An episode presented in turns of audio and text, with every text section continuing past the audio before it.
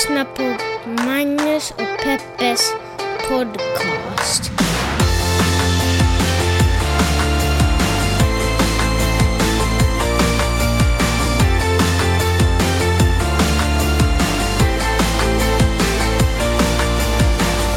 What up internet!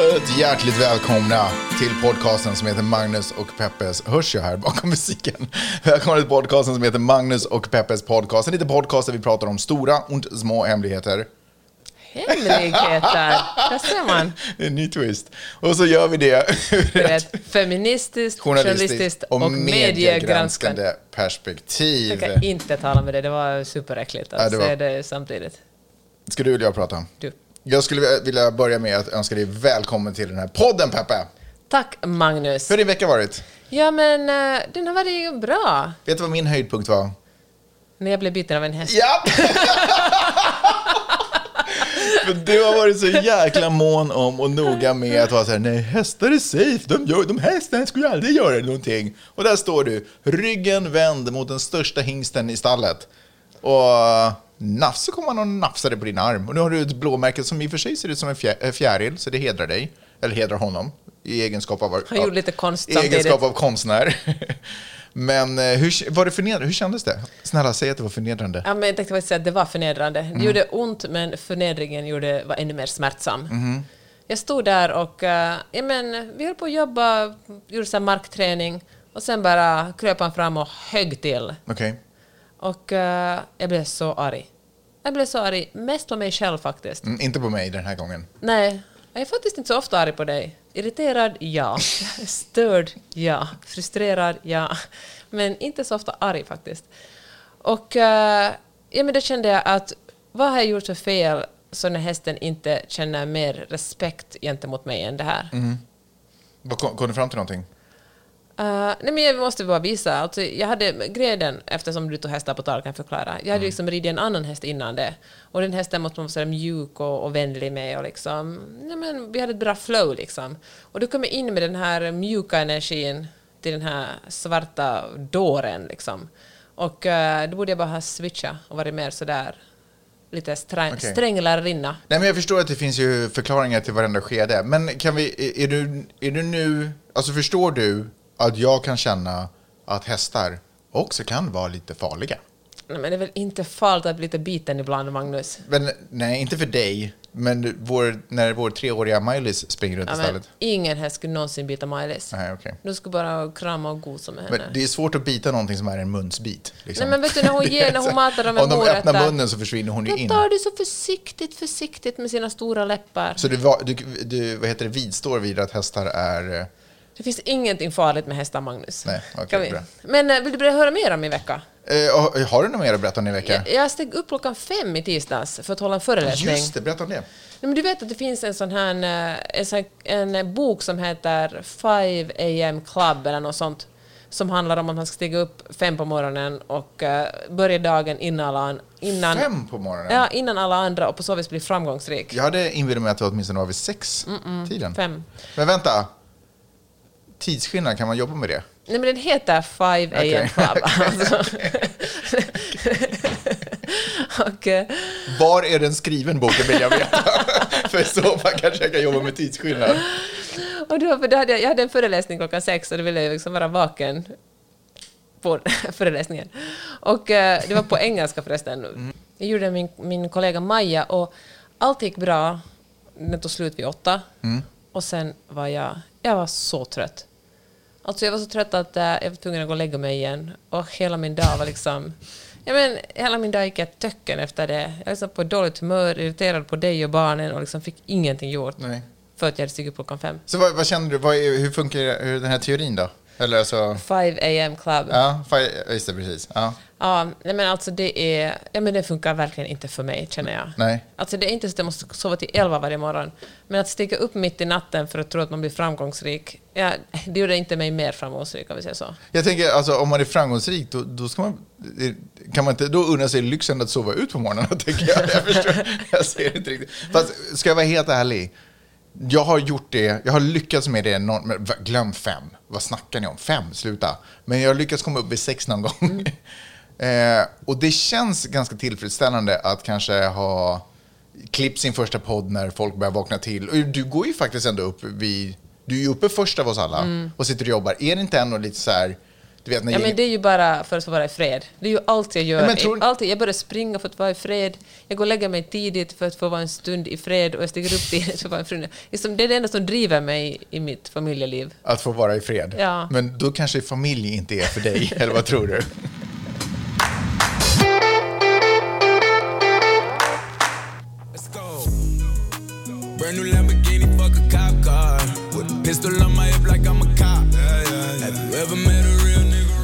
Peppe, jag älskar ju hiphop.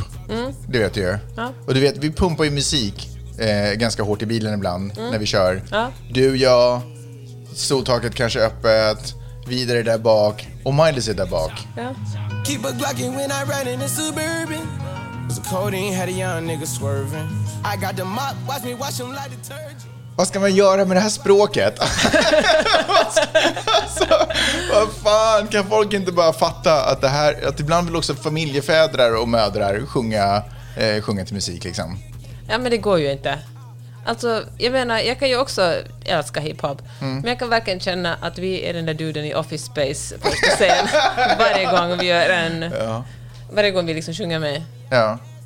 Jag, jag har någon gång i mitt huvud varit så här, ja men det är bara musik liksom. Mm. Så då får man, om, om artister inte vill att man ska sjunga med till låtar, gör inte låtarna. Eller du vet, förstår du vad jag menar? Ja. Det finns ju granted i det här landet clean versions på allting, men man är väl ingen tönt heller? Ja, du förstår vad jag menar. Ja, och det bevisar du ju verkligen med. Men alltså det här är, jag, flera gånger har jag kommit på mig själv, för du envisas ju ibland att vi ska göra den här carpool karaoke. Eller vadå? Ja, det, ditt motstånd är ju inte massivt om vi säger Nej, så. nej, nej men förlåt. Ditt, du tar på initiativ att ibland vara så här, tjena, ska vi köra en karaoke? karaoke? Eh, Eller karaoke som vi gör. det. För Mm. det är European. Karaoke.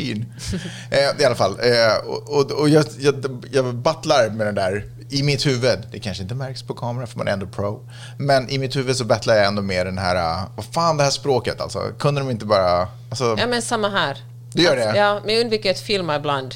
du filmar mig då, Mange, du ja, tar den här. Ja, verkligen. Jag, jag liksom kastar det inför vargarna.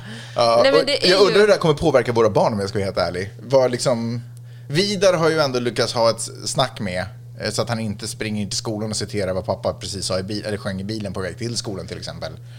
Men, eh, men det är ju ändå ett problem för det kommer ju ändå in i deras system på något sätt. Och vet du, ett ännu större problem är det, för att vi har ju som, då, som du sa, europeer en, och inte engelskspråkiga som modersmål, har vi en distans till det här språket. Mm. Men att har man engelska på modersmål så är alla de här orden långväga värre Mm. än...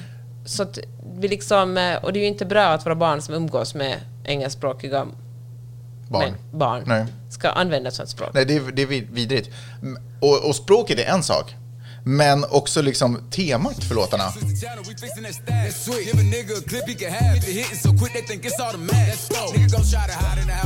Ja, nu var det där en annan låt, men låten innan till exempel Brand new Lamborghini, fuck a cop car. Pistol on my hip, like I'm a cop. Alltså, bara, vad är liksom vad är, det, vad är det pappa håller på med i framsätet? Ja, för att återgå till... Uh, igår så träffade jag en krokodil.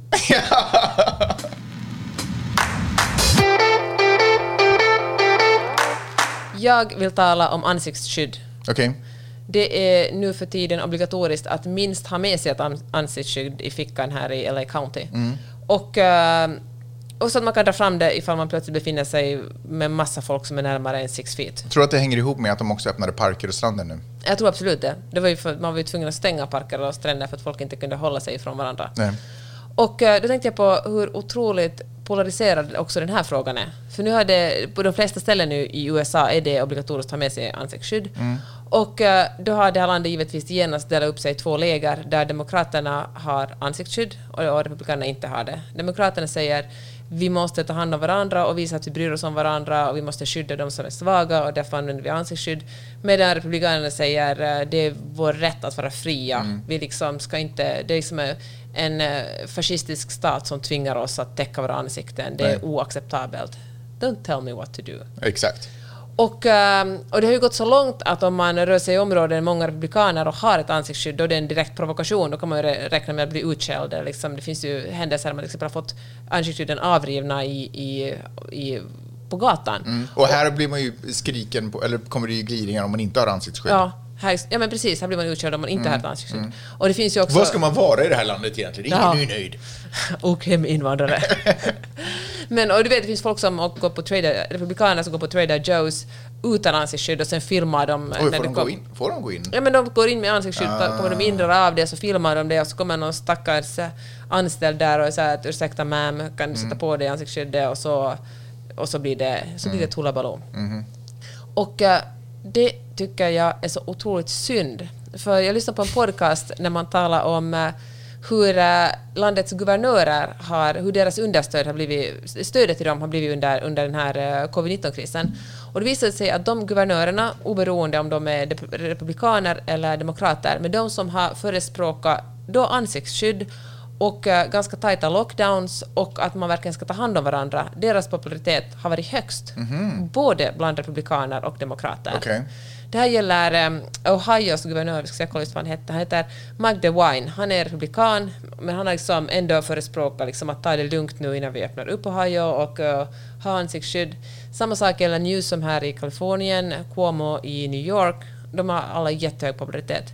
Sen finns det ju såklart eh, grupper som här i Kalifornien, de här Reopen California-dårarna, som några hundra som, som är liksom emot det här. Men, men en stor, stor, stor majoritet stöder de här guvernörerna. Ja. Och då började jag leka med tanken. Tänk om Donald Trump i slutet av februari, senast i mars, hade gått ut och sagt så här. Nu tar vi hand om varandra. Nu använder vi ansiktsskydd när vi går ut. Vi stannar hemma. Vi, vi, liksom, vi, respekterar, vi respekterar varandra. Vi, liksom, vi, är, en, vi är enade som, som stat gentemot det här viruset. Fan, han skulle ha haft presidentskapet i en liten ask. Tror du det? Ja, alltså det såg ju bra ut för honom ändå. Alltså om någon ska fråga mig i januari om jag tror att Donald Trump kommer att vinna, bli president i fyra år till, skulle jag sagt självklart. Men sen i och med, i och med covid-19 började det ju gå åt helvete. Men där hade han, där hade han en chans. Bara för att jag sa covid-19 måste jag hosta. Ja. Det, det, Gud straffar somliga Ja. med detsamma. Nej, men jag tänker, vilket, alltså så synd, han reagerar, men det visar ju också han har ju börjat reagera liksom, han gjorde ju motsatsen. Först sa han att det här viruset kommer knappt att ha ihjäl någon, och kanske högst tio personer. Sen kommer, när solen kommer fram i april, så då kommer ingen att bli smittad mera. Och sen har bara förnekade, förnekade, spridit lögner, retweetat konspirationsteorier och liksom, ja men varit sitt gamla vanliga jag. Men tänk om han hade haft en strateg som han lyssnade på. För det, fanns ju, det var liksom ingen tvivel om att Vita huset inte visste om att det här var ett... ett kanske, WHO hade kanske inte gått ut i, i februari och sagt att det är en pandemi. Jag tror inte det faktiskt. Men det fanns ju ändå vetskap. Det var den här senatorn vet du, som plötsligt sålde alla sina aktier inom turistbranschen och byggbranschen. det är sant i och för sig, men fatta så många indikationer på världsläget som Vita huset kastas med hela tiden, så de måste fatta beslut på, kommer vi gå den här vägen eller kommer vi gå den här vägen? Jag vet inte.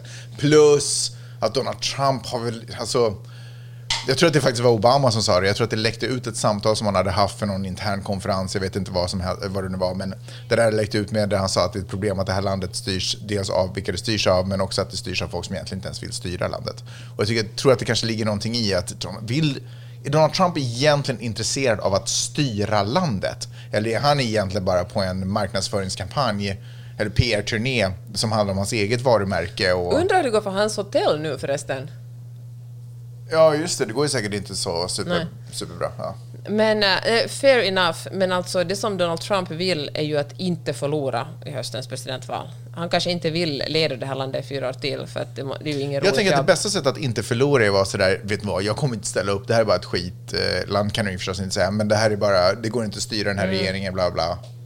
Ja, men det kommer han kanske att göra, men då gör han det först när han verkligen garanterat vet att han kommer att förlora. Mm. Men Typ, han kommer ju också skylla på valfusk. Näst sista veckan i, i oktober, då kommer han att ja, men skylla på valfusk Ja. och sen dra sig ur. För att, Att han fick the landet- popular vote egentligen Ja. och sånt kommer han köra. Och så kommer han börja hetsa sin Middle America som kommer vara superarga långt efter att han har lämnat Vita huset. Och så lämnar han ett ännu mer polariserat land, Ja. där folk känner sig verkligen oälskade och, och lurade. Och så kommer han få en, ett eget program på Fox. Ja, just det! En egen talkshow på Fox. Ja men, ja, men typ, eller något program där han är liksom Ja, kanske här, inte talkshow, för det The måste real för- president eller något Ja. sånt. Du vet, där han fortsätter att ge råd och där han pratar politik och låtsas att han liksom är leder. Gud vad sorgligt. Fy fan vad vidrigt. Jag kände nu när jag sa det att det är ju exakt vad som kommer Ja. hända. Men det får vi ju ifall Joe Biden blir vinner alltså. Men det ser bra ut för honom nu. Ja, gör det det? Hur, hur når han nu? Han sitter ju i, i sin liksom källare, höll jag på att säga. Och, Mm, I sin och- gillestuga. Ja, gillestuga givetvis. Men eh, det går bra och det, ju mindre han säger desto bättre går det ju. Ja. Alltså, jag läste, alltså, ja, jag läste en, eh, en artikel som handlar om hur han hade, hur folk nu spekulerar i om han har att han har gjort ett ansiktslyft Mm. medan han eh, sitter i Det är ju många som vill göra det nu. Ansiktslyft. Ja, alltså vill liksom plastikoperera sig. Nu när de sitter i... I vadå? karantänen då. Det för då kommer man liksom blir ju inte, man behöver liksom inte gå under jorden i några månader medan ansiktet läker. Utan, Jaha, du menar så, så jag ja. läste, det, har, det har inte med saken att göra, men jag läste en artikel i, New York, i The Cut på New York Times där som handlar som intervjuade en sån här kändisplastikkirurg som sa att folk är beredda att betala liksom fyra gånger det vanliga priset.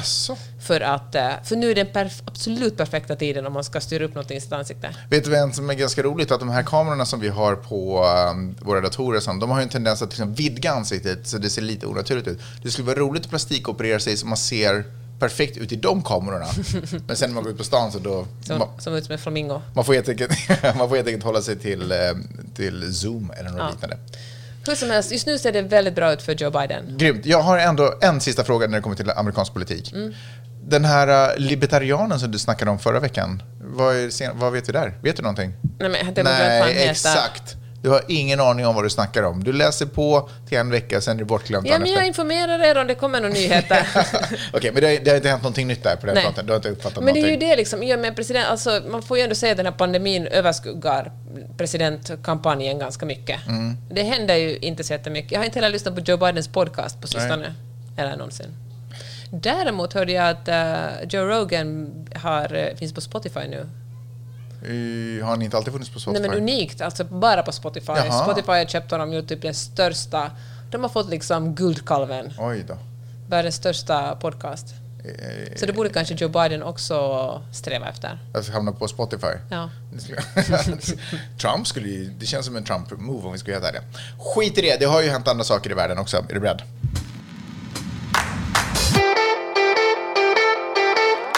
Jag har köpt, jag har ju köpt sex. Är det någonting som du brukar göra? Nej, Det här var första gången. det är första gången. Ja. Det var första gången som Paolo Roberto hade köpt sex. Vilken osis att han åkte Ah, fast. Stackars liten. Det var ju, den såg han ju inte komma. Nej. Han hade ju postat en grej på sin Insta-story bara, ja, men ungefär samma tidsperiod, men förstås då innan. Där han var så här, Woo! så här häng, träffade någon MMA-polare. Boom, let's go, Östermalm, jag vet inte, whatever. Skit i det, vi är inte först på den här bollen. Det, jag tror inte att ni har lyssnat på en podd som inte har pratat om Hur det många här. poddar som du klipper har talat om Paolo Roberto? Procentuellt sett 90 procent. Skulle jag Har- nog har säga. du lärt dig fan, Procentuellt sett 100 procent har ju nämnt det. det. Men sen vissa har gått in djupare in i det. Jag har, jag, kan känna ett visst äckel gentemot det. För Varför det ju, då? Nej, men för att, mot alltså, de poddar jag klipper. nej, nej, absolut inte. men eh, jag ska aldrig säga ett ont ord om de poddarna. Bra. Men, eh, nej, men för att det är så, det är ju exakt vad vi gör nu här också. Content av någonting vidrigt. Mm, fast det här Alltså- är ju värt att diskutera nog tycker jag ändå. Det är värt att diskutera, men det är så på något sätt så lätt att vara på den goda sidan. Det är liksom, man riskerar ingenting. Att tycka att Paolo Roberto gjorde fel som köpte en kvinna Okej. är liksom, jag menar det finns ingenting modigt i det, det finns ingenting, eh, alltså det är väl någonting som man borde utgå att Okej. alla känner. Okej, men om vi skippar den eh, debatten. Att var det rätt eller fel det han gjorde? För det finns ju också en lag rent av i Sverige som säger att det var inte rätt det han gjorde. Nej. Men om vi bara tar din, du behöver inte fördjupa dig om du inte pallar, om du känner att du har Fast hört. får jag bara säga Jaha. att man kan ju också diskutera lagar. Det är ju så att samhället utvecklas, att man diskuterar lagar. Till exempel varför finns det... Man kunde, för, jag vet inte när, för 20 år sedan kunde man diskutera varför finns det ingen lag som eh, förbjuder en man att, att, att våldta sin, sin hustru. Okej. Och så säger man, ja, här har vi här laggar liksom lagstiftningen efter, då är vi tvungna att korrigera det. Okej. Så därför menar jag bara att lagen inte är den ultimata moralen, eller... Ja, okej. Hur skulle du vilja förändra lagen då? Vi börjar där då. Nej, men jag, tycker att det är en bra lag. Jag Tycker du det? Ja. Tycker att det, ska- som det är nu så finns det ju två vägar, som, speciellt när det kommer till Paolo Roberto, som det kan gå. Det ena är, du vet, har man haft sex, man visste inte att det här var någonting hon jobbade med. Jag vet inte, någonting sånt. Om, nej, men det, jag, jag kommer inte exakt ihåg, men skitsamma, det där vet ni säkert bättre. Men Sen vad, vad menar du? Att hon inte, han visste inte att han köpte sex? ja, men någonting sånt, då är det böter. Va? Nu fattar jag ingenting. Man betalar någon för att, för att få sex, men så visste man inte att man gjorde det. Det är någonting i det där. Skitsamma. Det finns en, två vägar att gå. Det ena är böter och det andra är fängelse. Fängelse är om det är liksom fastställt att jag hade full koll på vad som hände. Jag, vet full, har fullständig koll på att hon är mer utsatt och att det här var en köpestransaktion. Då är det fängelse. Jag, vet, jag minns inte hur många år, men kanske typ fyra år. Det var inte, alltså, jag vill inte sitta fyra år, men det är inte superlänge. Ehm, böter är det som de flesta får. Eh, och det var någon podd som jag klippte eh, som eh, pratade om forum där det diskuteras sådana här saker. Ja, just det, det var Katarina Wenstam som var med i Lilla Lördag och hon har ju studerat det här mycket. Och hon sa att forum som det diskuteras sådana här saker på så räknar, man till, så räknar till och med torskarna med i kalkylen vad det kostar att gå till en prostituerad, att man kan åka fast. Och så minusar man det liksom, för det är det som blir över för den prostituerade kvinnan. Nej, men vad snackar du om? Nej, nej, nej. Att man räknar på att det kostar A att köpa sexet, Mm. men du kanske också får böter. Som är i relation till hur mycket du tjänar. Så jag vet inte. I, Fy, i, I Paolo Robertos fall så var det väl mellan 20 000 30 000 kronor som det kostade. Men han är ju säkert multimiljonär efter, med sina företag och alltihopa. Men jag tänker en vanlig dude, kanske, inte fan vet jag, kanske 5 000. Inte fan vet jag vad det kan kosta. Mm. Och att man räknar, räknar med det i kalkylen. Skitsamma. Ehm, är det någonting du skulle ändra på i lagen där? Du menar att i Sverige så Ska är det böter- inte förbjudet att sälja sex, men att det är förbjudet att köpa sex? Så är det ju, men eh, för den som, eh, det så för den som ändå köper sex är böter, ska det räcka? Nej, det tycker absolut inte jag. Nej. Nej. Så fängelse direkt liksom. Ja, sen kan vi också snacka om fängelse är det bästa sättet att bestraffa folk på. Men vi har, Samhällstjänst då? nej, men jag menar, det finns ju inget, just nu har vi inte hittat på något liksom bättre. Men alltså, eller, vet du vad, genom sociala medier har vi ju offentlighetsskammande. Mm. Nu är ju politiker otroligt snabbt på bollen. Bara, ja, nu ska det vara fängelse för, som om prostitution uppfanns nu med att Paolo Roberto klev ut ur den porten. Det är också så här, vad fan, det är så, ibland är det så jäkla skenheligt. Skitsamma. Den frågan som jag egentligen tänkte ställa till dig, eh, som du kan svara vad du tycker kort bara, för jag vill höra din uppfattning. Eh, det faktum att Paolo Roberto fick en stor intervju direkt efter. Vad tycker du om det? För det har ju kritiserats. Vissa är för, vissa är emot. Vad tycker du? Jag tycker att Jenny Strömstedt som gjorde intervjun gjorde ett jättebra jobb. Hon fick ju honom att erkänna att han förstod att hon var antagligen dit tvingad, den kvinnan var antagligen dit kvin- tvingad. Får jag bara säga, skolboksexempel på hur man ställer en journalistisk öppen fråga. När de sitter i soffan, den första frågan hon ställer är vad hände? Inte hur gick det så här eller du vet, vad hände? Och fick honom att säga jag har köpt sex. Skolbok. Ja. Sen eh, kan jag tycka att eh, alltså fan TV4, de, den här, så att lakanen hade inte ens kallnat och då sitter, Wow! nej, men då sitter Paolo Roberto inne och diskuterar, får bli, ger en intervju och, men då hade han ju börjat med att lägga ut ett Instagram, ett så här bekännelse-Instagram, liksom, publicera en bild på Instagram där han berättar att han har gjort något fruktansvärt och att det är någon slags självskadebeteende för honom och att han ångrar sig så, han kommer att förlora allt. Han, folk blev ju jätteoroliga liksom och liksom, det blev en like-raket och han... Och då tänker jag så här cyniskt att eh, fan vad, han, vad duktig han är på media, för det är så här man ska göra. Ja, ska man det? Ja, men verkligen pudla. Liksom bekänna allt, säga att man ångrar sig, lägga sig ner på marken, blotta strupen och säga det är synd om mig, jag ska ta tag i det här, det är ett mörkt hål. Använder det här att jag har själv blivit utnyttjad som barn, det använder han för sig senare. Och, eh, men det som också cyniskt tycker jag att, att eh, TV, som sagt Jenny Strömstedt gjorde en jättebra intervju, men är han verkligen, ska han verkligen få tala ut? Ska han genast få medieutrymme att tala ut? Det, och, och efter det, det, första, det, första, eller det andra som, som, TV, som eh, TV4 gör är att avsäga honom alla hans uppdrag. Det fattar jag också. Det skulle ju vara helt fel. På, det fanns ju inget annat alternativ. Men det finns ändå en cynism att, att ta ut det sista ur honom innan man sparkar honom. Du menar att man gjorde inte det i andra ordningen? Man gav inte honom först sparken och meddelade att vi kommer att göra en samarbete. Ja, och sen, hej, skulle du också vilja göra en intervju Ja. för oss? Ja, skulle inte vara lite, liksom lite ärligare? Nej. Ja, Ja. kanske. Tror du att han har eh, gjort den intervjun då? Absolut inte. Han har gått till något annat medie? Ja, men sen vet jag inte om det är någon som hörde av sig till honom eller han som genast hörde av sig till dem. Alltså oberoende blir man lite cynisk. Alltså han bara, det här måste repareras, det här måste repareras. Alltså hur otroligt... Ja, men han tänkte ju PR-mässigt helt rätt. Och det förklarar ju också vilka, ja, men hur duktiga, inte, absolut inte alla, men hur många liksom mediepersonligheter är och hur mycket man har lärt sig. Han har ju verkligen det har ju inte lyckats särskilt bra eftersom folk som har, folk, människor som följer med det här börjar ju också bli liksom mer medvetna om hur medier och sociala medier fungerar och kan vara mer skeptiska till det. Men skulle han gjort det här för liksom tio år sedan tror jag att han skulle ha kommit mycket, mycket, mycket lättare undan. I alla fall, dagen efter den här eh, intervjun, det här Instagram-inlägget tog han visserligen bort sen, men då lägger han just upp en som om han ska ute på andra sidan, nu ska han jobba med sig själv, nu ska han reparera, han ångrar sig så, det är så synd om honom. Liksom. Det är för värsta liksom, självhjälpsinlägget. Men allt det här visar ju att han inte, alltså man hinner inte jobba så hemskt mycket med sig själv på liksom 30 timmar, eller hur länge det kunde vara sen han liksom blev fast för att ha för att ha liksom gått till en prostituerad. Men det handlar ju bara om att reparera, reparera, reparera, reparera, liksom samla upp sig igen för att småningom bygga upp en ny karriär. Eh, Eh, var du alltså för eller emot intervjun? Jag tycker inte att den var nödvändig. Jag tycker inte att han behövdes som ansikte för att visa att män köper... Att, eller att han, ah, vänta, han behövdes som ansikte för det, men kände inte att hans egna ord var viktiga i det här fallet. Nu vet jag inte hur mycket bevis eh, polisen har, så att kanske hans bekännande kan ha haft något värde, men det hoppas man ju att polisen ska få tur honom också. Men eh, jag vet, jag liksom tycker inte att... Ja, men jag tyckte kanske det var mer girigt av TV4 än en nödvändighet.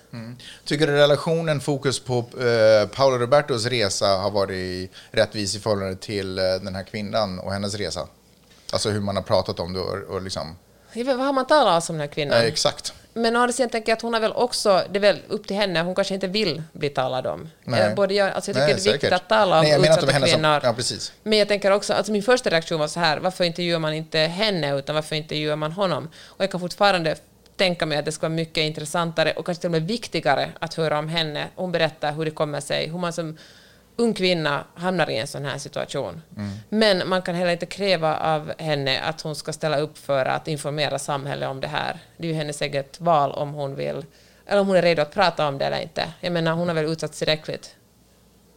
Vad tycker du? Eh, jag, är, jag är kluven, jag hör absolut vad du säger 100%, men jag kan också se Paolo Roberto som en person som i media har varit otroligt aggressiv, varit med i debattprogram och, och pratat om varför feminism är åt helvete eller varför värderingar, eller liksom du vet, eh, varför, varför feminismen glappar typ eller något liknande. Eh, och var, dessutom, som jag tycker är också sjukt intressant, är att han har varit otroligt noggrann med att poängtera att eh, att människor som utnyttjar andra människor och som gör det som han i princip har gjort och, och, och som slår sina fruar, att det är en speciell sorts människa som lever liksom lite utanför samhället, som lever lite bortom vi alla andra normala och vanliga. Mm, det är vi och dem. Dit han själv också räknade sig till de här vanliga. Eh, du vet, han är ju en framgångsrik företagare. Han har kommit igenom både ett och annat i sitt liv. Eh, utnyttjande. Han har ju också en, en lång historia i sin ungdom som eh, liksom lig- ligist på stan, stod det då i tidningarna, men att han kallas för kungen av kung, så det gjordes en film om honom. Där han spöar ner folk och slänger in folk. Du vet, han har ju också varit med om skit liksom, som han har kommit igenom. Men nu så är han den här framgångsrika företagaren och han är alltså absolut inte en av de människorna som skulle kunna göra något sånt. Det är liksom inte vi som gör det, utan det är de. Ja, och nu visade han det som också de här människorna som försökte argumentera mot, eller som, som lyckades argumentera mot honom i de här olika debattprogrammen också sa, att det är inte så. Forskning visar att du kan inte se på en människa eh, om den slår sin fru eller om den är liksom, eller vad den nu ägnar sig åt. Eh, utan det, det, det finns i alla samhällsskikt. Och det vittnar ju också prostituerade som, har, som, en, som liksom hörs i pro, program till höger och vänster i poddar. De pratar ju också om att det är vanliga människor, som, det finns alla sorters. Liksom. Mm. Det var faktiskt ganska mm, äckligt, vet jag, jag vet inte hur jag ska beskriva det här, men det kändes sjukt obehagligt.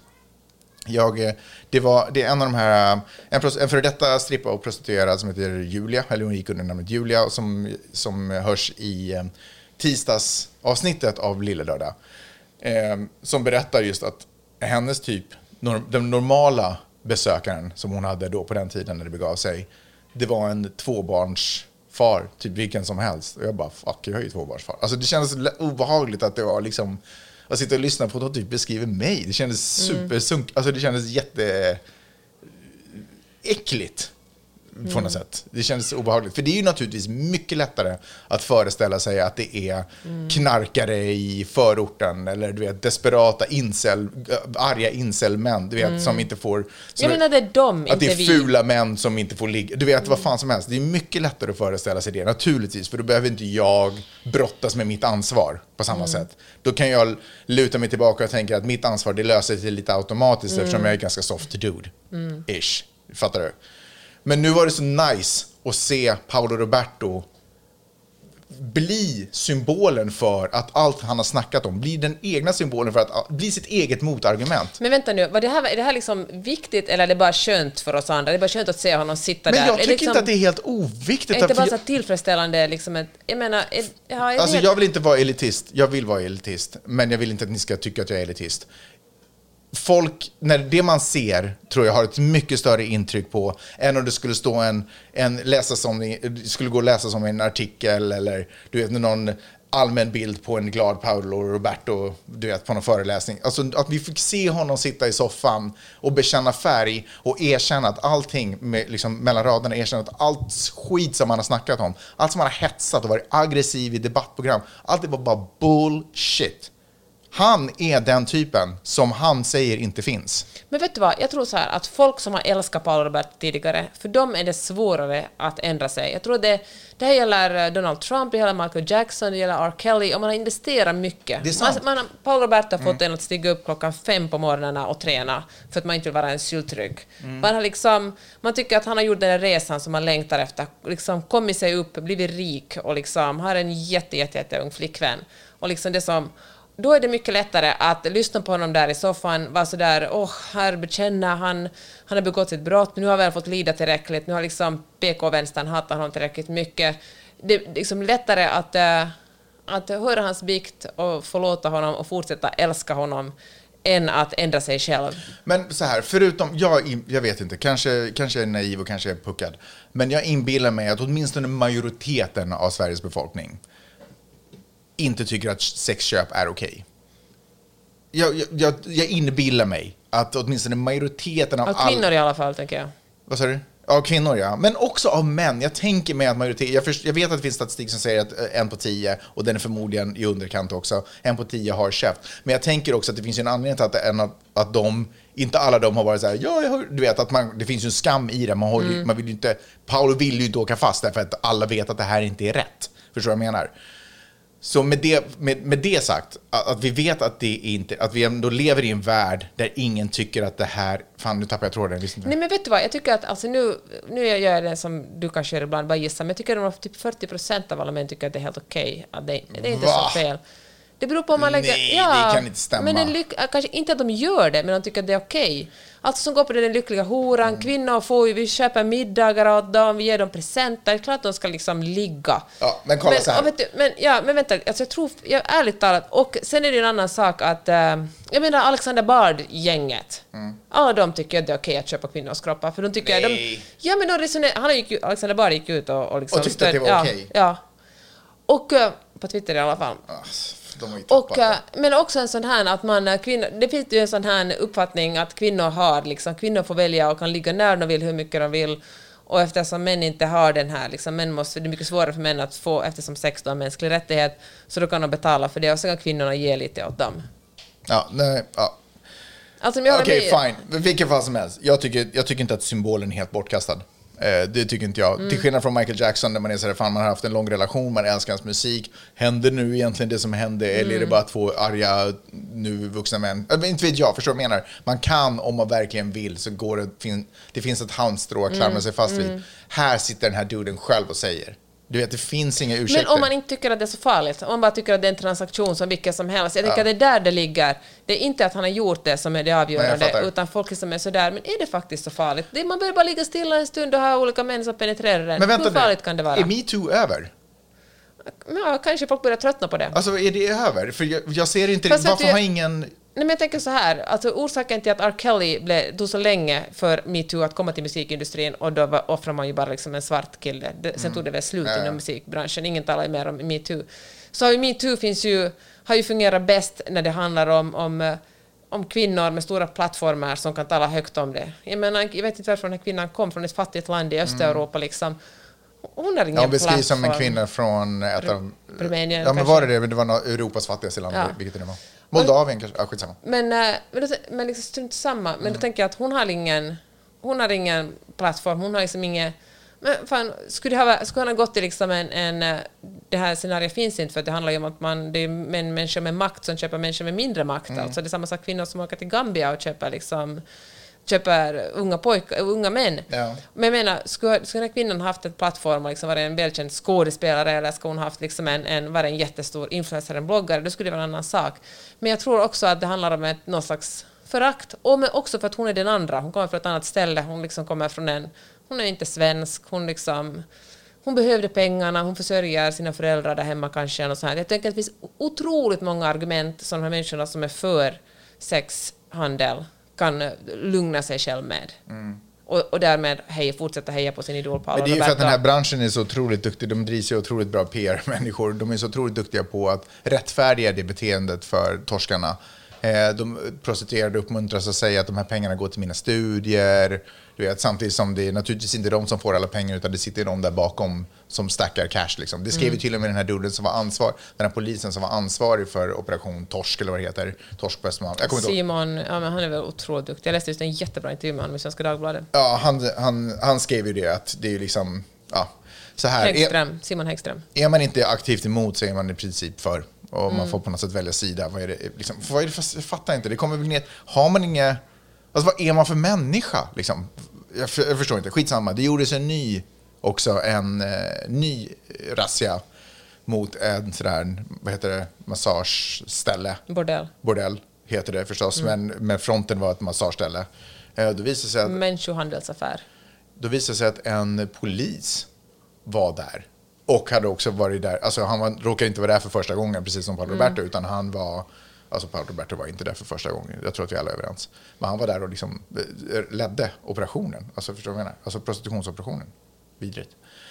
Ja men fy vad äckligt. Mm. Men, då, ja, men var inte den där Kapten Klänning, han var väl också... Jag menar inom polisen finns också assholes. Ja, 100 procent. Men eh, så här tänker jag att eh, om du absolut måste säga någonting bra om den här intervjun med uh, Paolo what? Roberto. Nej men jag menar inte Paolo, alltså men att det var som sagt Jenny Strömstedt intervju med honom var jättebra Mm. och kanske, kanske den här intervjun då lyfte upp den här diskussionen igen. Liksom, det är ju Alltså, det är ju en, inte en ny diskussion om man, det är okej att köpa andra människors kroppar. Mm. Men lyssna. Kanske, ja, Ja, förlåt att jag avbröt, men men du fortsätter prata ändå. Ja. den, här, den här intervjun som symbol har också gjort att det nu pratas om det på ett annat sätt. För om det hade varit en razzia i Stockholm och tio torskar greps, du vet, Mm. anonyma, då hade vi inte pratat om det här nu. Det är ingen som hade Fair brytt enough. sig. Nu var det Paolo Roberto. Ja. Han, blev, han blev ansiktet för torsken. Thanks. Ja, ja, men det får man väl ändå tacka honom för att Ja. han lyfte upp diskussionen. Men samtidigt, ah, jag ännu tvekar kring den här intervjun. Jag vet, alltså jag, jag kanske inte, jag har liksom ingen jätte... Jag är osäker på vad jag själv tycker, men spontant är jag inte, tycker jag inte han ska få den plattformen att tala ut på. Den intervjun, det klippet kommer höras många år framöver i krönikor och allting. Får man bara gratulera TV4 då till bra intervju. Det får man nästan göra. Är du beredd?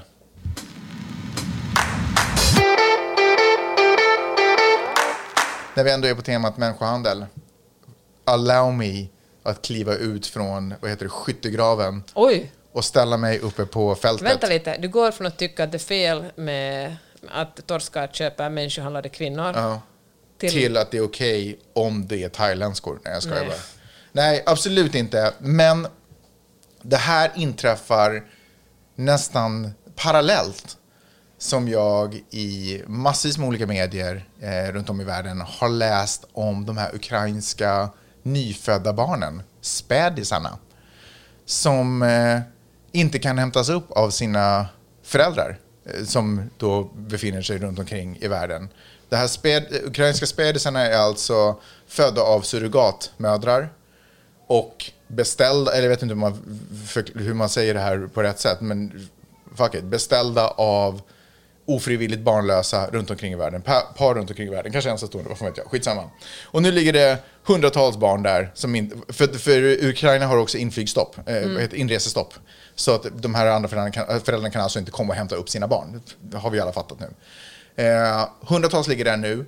Duden som intervjuas driver ett av företagen som eh, kopplar ihop surrogatmödrar eller villiga surrogatmödrar med eh, ofrivilligt barnlösa runt Han omkring. är en form av agent liksom. Han är en, en, precis, han är en dude som driver ett företag. Man kan kalla honom agent, man kan kalla honom vad som helst, men han driver det här företaget. Han är CEO för företaget. Typ. Han säger att inte nog med att de här barnen ligger här nu och väntar och inte kan bli upplockade och sköts typ av random sjuksköterskor som säkert ger dem mycket kärlek, men du vet, det är ju inte samma sak. 500 ungar till är på väg. De kan bara liksom inte stoppa processen. Du vet, har man beställt för, om man för nio månader beställer ett barn och så kan man liksom inte riktigt stoppa den processen. Så nu, nu kommer de här komma vare sig folk är där och tar upp dem eller inte. Han driver dessutom ett av, nej förlåt, hans företag är ett av typ 14 som finns, som verkar i Ukraina.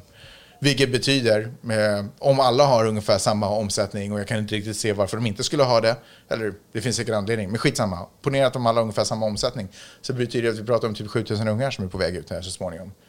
Så det är ju tusentals ungar plötsligt som kommer ligga där. Det som fick mig att bara, what the F, var egentligen bara bilden först. För Men mig... jag sa också den var... Det, det, är en, det, är en surre, det är en alltså den, den är weird, den här bilden. Eh, inte för att den... Kan du beskriva den? Inte för att den visar något konstigt. Den- visar en... Alltså det är en bild på, vad ska jag säga, eh, tre gånger fem, kanske sex kuvöser. Eller vad heter det? Så här, Sjukhusbarnsängar. Jag vet inte hur jag ska beskriva det. Eh, där det liksom är massvis med gulliga barn in, inproppade i de här olika facken. Ungefär som en place för någon, för någon konstig, konstigt kök. Eller senaste Air Jordans, massa, oli- Ja, fattar, massa fattar. olika modeller av Air Jordan. Som en fick med en godisaffär, Mm. du vet. Eh, först, alltså, jag, ni förstår att jag drar ut på dit jag vill komma. men, men först skulle jag vilja säga så här. Eh, jag tycker att det är ju fantastiskt om, om jag känner att det finns någonting som jag saknar i mitt liv och det finns en annan människa som vill hjälpa mig med det så att, så att vi båda på något sätt kan vara lyckliga eller, eller som vill ge mig den lyckan i mitt liv. Fan vad magiskt och att det finns människor som kan vara där för andra människor. Fråga ett är, är det verkligen det som pågår här? Alltså är det det? För det som jag såg på något sätt, jag kunde inte se de här söta barnen. Det jag på något sätt kände att jag stod och tittade på var en fabrik. Alltså det var, det där var lagret vi, som, vägg i vägg med det löpande bandet som är där någon annanstans. Förstår du vad jag menar? Och det blev supersunkigt. Och för att göra den här, för att ackompanjera den här bilden, så i den här historien så var det också en berättelse om en, faktiskt ett svenskt par som hade lyckats komma till Ukraina och få tag på sin lilla bebis. Och de hade lyckats göra det därför att en privat donator hade donerat ett privatplan. Nej, resan, tur och retur, till Ukraina så de kunde komma in. Och då kände jag så här, det här är inte bara en, en bebisfabrik. Det här är också en bebisfabrik med, som riktar sig till sjukt privilegierade människor. Och får jag bara stoppa mig själv där. Jag förstår att man kan gå omkring med sorg. Och jag förstår att man kan känna en tomhet i, sin hjärta, i sitt hjärta och sin mage. Eh, Och, och smärta. Jag, jag kan fatta det. Men jag förstår inte den här bilden som jag just såg. Och, och någon måste på något sätt lite förklara det här för mig. För jag kan inte annat än se att det här skulle vara ett sätt för rika och privilegierade människor att köpa sig fri från sorg och smärta och känslan av att man inte är fulländad eller hel eller, eller saknaden av en dröm eller vad tusan den kan... det- Julfotograf, vad som helst. Det här är rika privilegierade människor från en otroligt rik och privilegierad plats på jorden som har möjlighet att göra de här sakerna. Det är ju nämligen så, inbillar jag mig också, eh, att det finns fattiga människor på den här jorden som inte heller har möjlighet att få barn, som också är ofrivilligt barnlösa, som också drömmer om barn, men som inte har möjlighet att beställa ett sött litet barn eh, från Ukraina. Och hur ska jag se på dem? Är det osis för dem att de inte har pengar? Det var lite otur. Och då undrar jag också, varför, varför ska jag inte ha samma relation till de här rika människorna? Otur att ni inte kan få barn. Get over it. Gör någonting med era liv. Alltså, för, nej, förlåt, jag menar att det var så. Men förstår vad jag menar? Varför? Okej, så här. Jag fattar vad du... Alltså, jag, först förstår jag, vi sitter här och har två glada, okej inte glada, de är faktiskt jättearga, men två barn som är friska, som bara kom till oss utan att vi behövde anstränga oss så hemskt mycket. Ja, men det var inte alltid så i mitt liv heller. Jag vet inte hur gamla de här är surrogat, jag vet inte om det är medelålder, jag vet faktiskt inte de facto reglerna kring det här om jag ska vara helt ärlig. Men jag har inte heller alltid haft barn. Jag har också gått och, alltså, det, det spelar ingen roll. Jag kan ändå tycka att det här, det är någonting som skevar för mig. Och jag säger, förklara för mig. Vad är det som pågår? Du tänker så här att man köper någon annans kropp och du vill inte leva i en värld där man kan köpa andras kroppar. Vänta, får jag säga, så här Mm. tänker jag, när vi, det här glömde jag säga när vi talade om att, att, eh, om att köpa sex. Mm. Om man, det finns ju ingenting som heter samtyckessex. Nej. Det finns sex och det finns våldtäkt. Och är sex inte frivilligt, då är det våldtäkt. Mm. Om man betalar för sex, då är det ju inte, sexet är inte frivilligt, utan det är ju liksom någon slags förhandling som går då. Och det är här samma sak. Alltså de här ukrainska kvinnorna ju, gör ju inte ett altruistiskt jobb, Exakt. utan de säljer ju en produkt. De låter någon köpa deras kropp för att de ska kunna bära ett barn. Ännu värre, den här agenturen säljer produkten och de här kvinnorna är en del av löpande bandet. Och då kan någon säkert argumentera och säga men de här kvinnorna kanske behöver pengarna. Ja, Och det är 100 procent att de gör det. Jag läste en New York Times-artikel som pratade just om det här företaget som vi, som vi har sett bilder ifrån. Som säger att en kvinna i Ukraina kan få 105, förlåt, 15 000 dollar, alltså ungefär mellan tummen och pekfingret, 150 000 kronor för en sån här, för att, vara, för att agera surrogat. Eh, och det är ju förstås sjukt mycket pengar i ett land där månadsinkomsten, den genomsnittliga månadsinkomsten, folk som jobbar i byggbranschen har lite högre lön, men de som inte jobbar, alltså, men, men det genomsnittliga mån- Och då ska jag också säga att det finns 500 yrken i, eh, det är listat 500 yrken i, eh, i Ukraina som kvinnor inte kan, så får, som kvinnor inte får ta. Eh, som gör att de Som måste... Det, tyvärr så stod inte, det, i utrikesdepartementets rapport så stod det inte exakt vilka de här yrkena var. Men, men kvinnor tar ändå de här jobben, men tar dem då under svarta förutsättningar och har mycket just svårt. förstår vad jag menar. Ja, skitsamma. Ja. Men, men jag vill bara återkomma till. Medelinkomsten i månaden i Ukraina är 2000 kronor. Alltså 200 dollar. 200 dollar. 2000 kronor är med, månatlig medelinkomst. Om någon erbjuder dig 150 000 kronor, då måste man väl ändå förstå att det här är ju en skillnad. Och det är väldigt svårt att argumentera för altruism eller att jag... Så det är klart att du hjälper, men, men skulle den här människan verkligen ta... Ponera att du gav... Ponera att den här kvinnan istället fick 200, 2000 kronor. Skulle hon ha gjort det då? Eller så här, hej du får eh, 15 000 dollar och det blir superkul om, om du vill bära vårt barn, men du behöver inte. Ja, exakt. Ja, Antingen kan du ta pengarna. Men hördu, får jag först tipsa om en, en, eh, en, eh, dokumentär på Sveriges Radio, P1, som heter Surrogatmannen mamman i Tbilisi. Superbra, som handlar om just det här. Det är... Ja, men eh, det handlade ganska mycket, eller som jag tänkte på när jag lyssnade på den, den tid sedan jag lyssnade på den, men när, vi, när du började tala om det här letade jag upp den, men det är hur föräldrarna i den eh, dokumentären verkligen längtar efter barn, de är så himla tacksamma. Och de talar hela tiden om vilken, hur, eller liksom, det som mamman i familjen övertygar sig själva och lyssnarna om hur glad den här kvinnan som bär barnet är för att kunna göra den här tjänsten för dem. Hur liksom, hon gör det så gärna och hon liksom ställer upp för att det är viktigt för henne att, att de också ska få ett barn. Trots att de inte har någon som helst relation, det är som bara en, egentligen en främling för dem. En annan sak som jag kommer att tänka på, vi har ett par kompisar här i, i USA som också var barnlösa och försökte få barn. Och då hade, det, var, det här var inte surrogatmödraskap, de skulle adoptera en, en bebis som fanns i sin mammas mage. Och eh, när bebisen skulle födas åkte de, till, eh, åkte de med och var med under förlossningen och klippte av navelsträngen. Och, och några dagar efter att uh, bebisen hade kommit ut så ville den här eh, biologiska mamman ta farväl av barnet och eh, försvann med, med bebisen. Och det kan... Det var ju på ett sätt väldigt sorgligt men också på något sätt väldigt fint för att man kan verkligen förstå. Får jag bara säga att hon alltså då inte kidnappade sitt eget barn, utan det var en del av reglerna att hon hade bara en vecka på sig att, Mm. efter att barnet hade fötts, att som hon hade ångerrätter, vad man ska säga. Mm.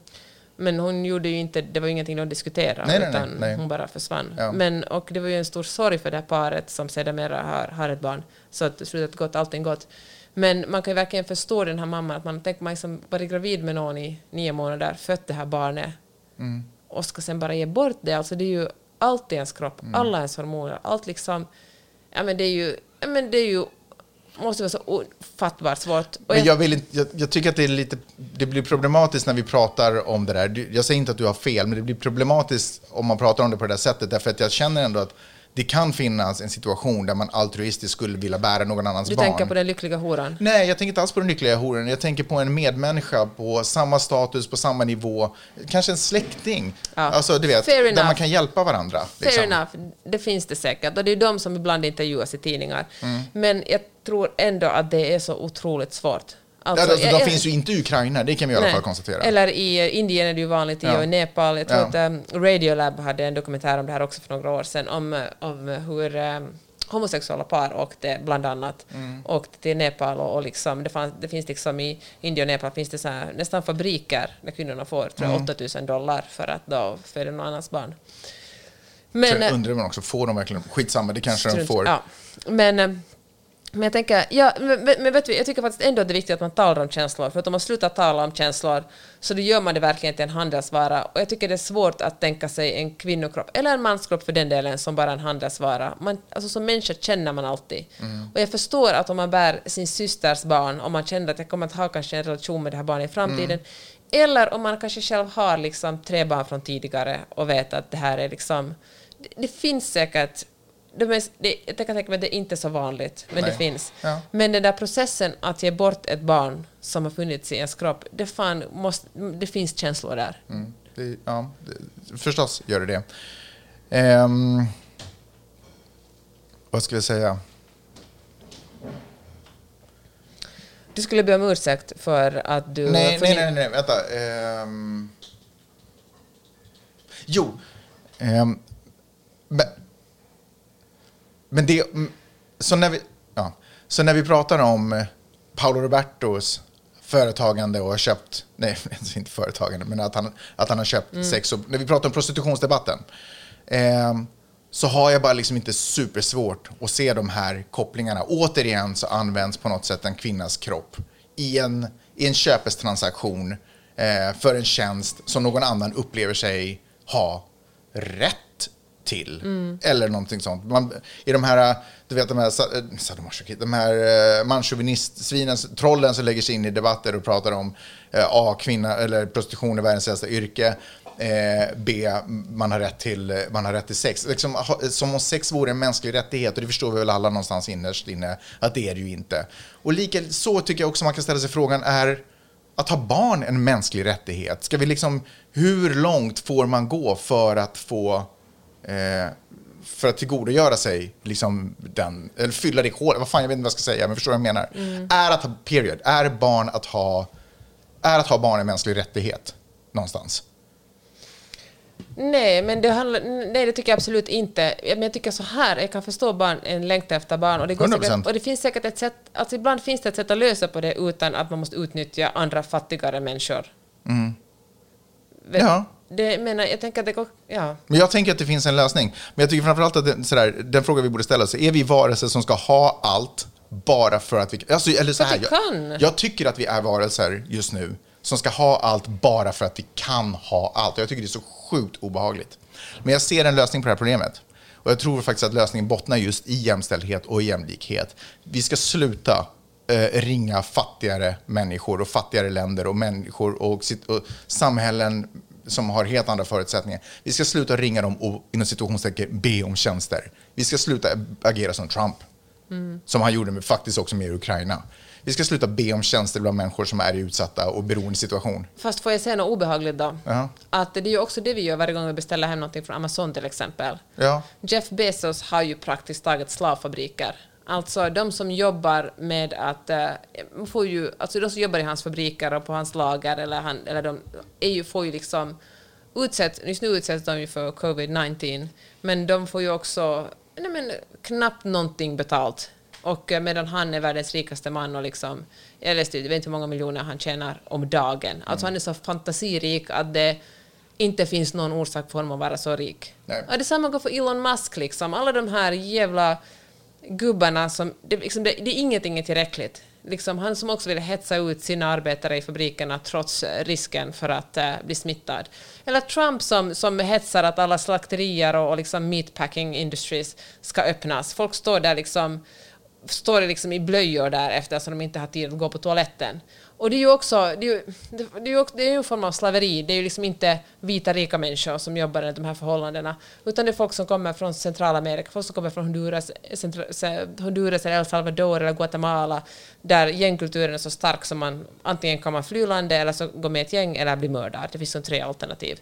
Och så kommer jag hit och ser man, du ska vara glad över att du har tagit för vara i det här landet, varsågod, här får du jobba för, jag vet inte, några dollar i timmen en lön som du knappt kan leva på, eller så måste du leva, bo tillsammans med elva andra personer. Eller gästarbetarna som kommer hit och plockar liksom jordgubbar. Det är, ja men fan, alltså vi är ju alla, det är lättast så här att peka finger och säga inte, alltså vi är ju alla, en, vi, liksom, vi drar nytta av att människor som har det sämre än vi utnyttjas.